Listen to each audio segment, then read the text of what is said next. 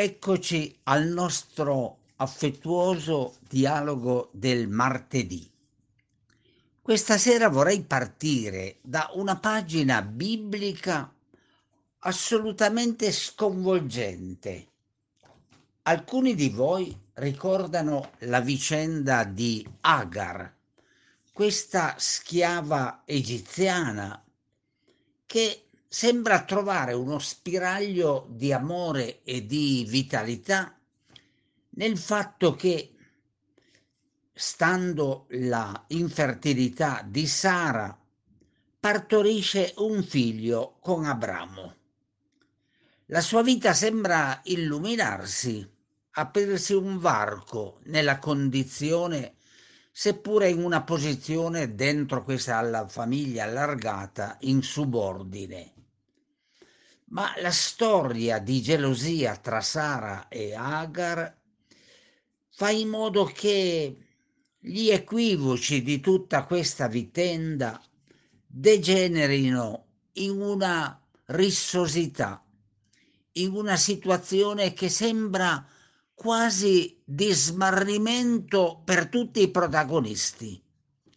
Anche Dio non sa come districare questa matassa. Ed allora ecco che cosa succede. Questa donna viene spinta con un pezzo di pane, diremmo noi, e qualche sorso d'acqua nel deserto e viene abbandonata con questo figlio che costituiva la sua speranza. In questo abbandono lei non ha una forza da poter gridare, urlare ha una voce sommessa perché la vita sta spegnendosi. Ha deposto questo figlio, come dice Genesi 21, in un cespuglio, ne sente il pianto disperato e dice attendo la morte.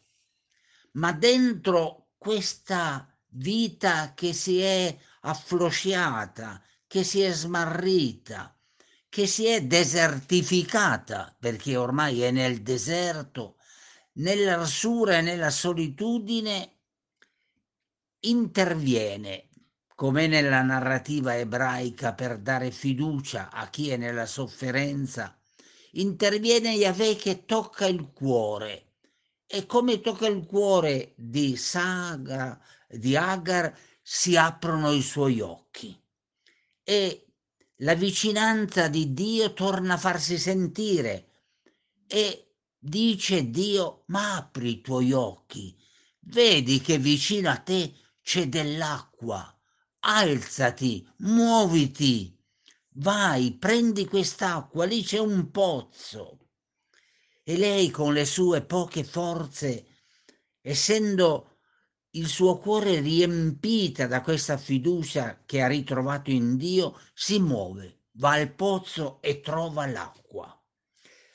Che bella questa mille e migliaia di volte ribadita nella letteratura biblica. Dio ci apre gli occhi, Dio ci fa vedere quello che in certe situazioni non riusciamo a vedere e mi piace tanto pensare che qualche volta noi andiamo cercando chissà dove la presenza di Dio. E notate bene che non dice la Bibbia che Dio ha fatto chissà quale miracolo, eh, ma il pozzo c'era già, solo che Agar non lo vedeva.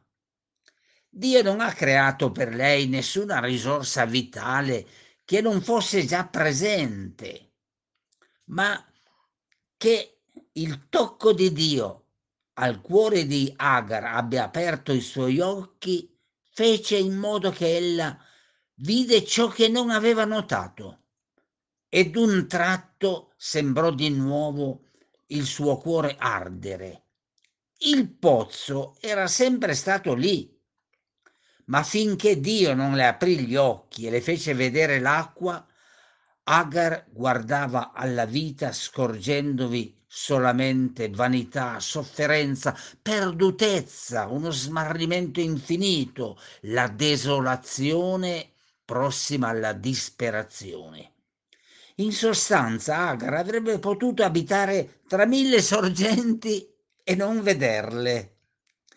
Mi piace molto ricordare questo pensiero, perché sovente siamo un po' noi che abitiamo tra mille sorgenti e non le vediamo.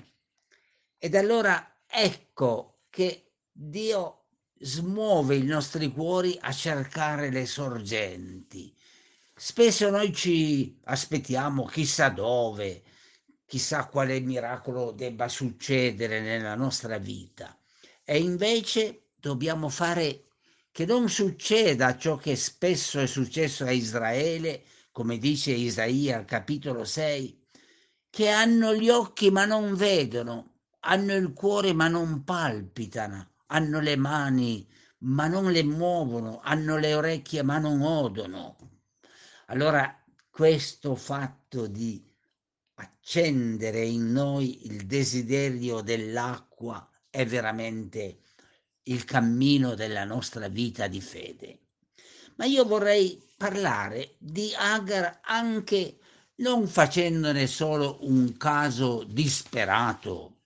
Vorrei dire che nella nostra vita quotidiana, mi piace approfondire questo pensiero, qualche volta attraversiamo dei momenti di desertificazione.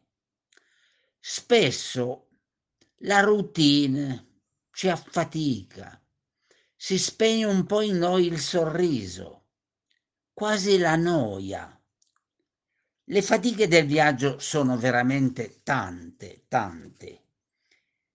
Può succedere a tutti che nella vita un po' i problemi, le contraddizioni, le relazioni non sempre abbiano un ritorno e noi nel lungo viaggio sembriamo perdere il fiato, sembriamo quasi vivere nel nulla, senza un orizzonte. E non è così.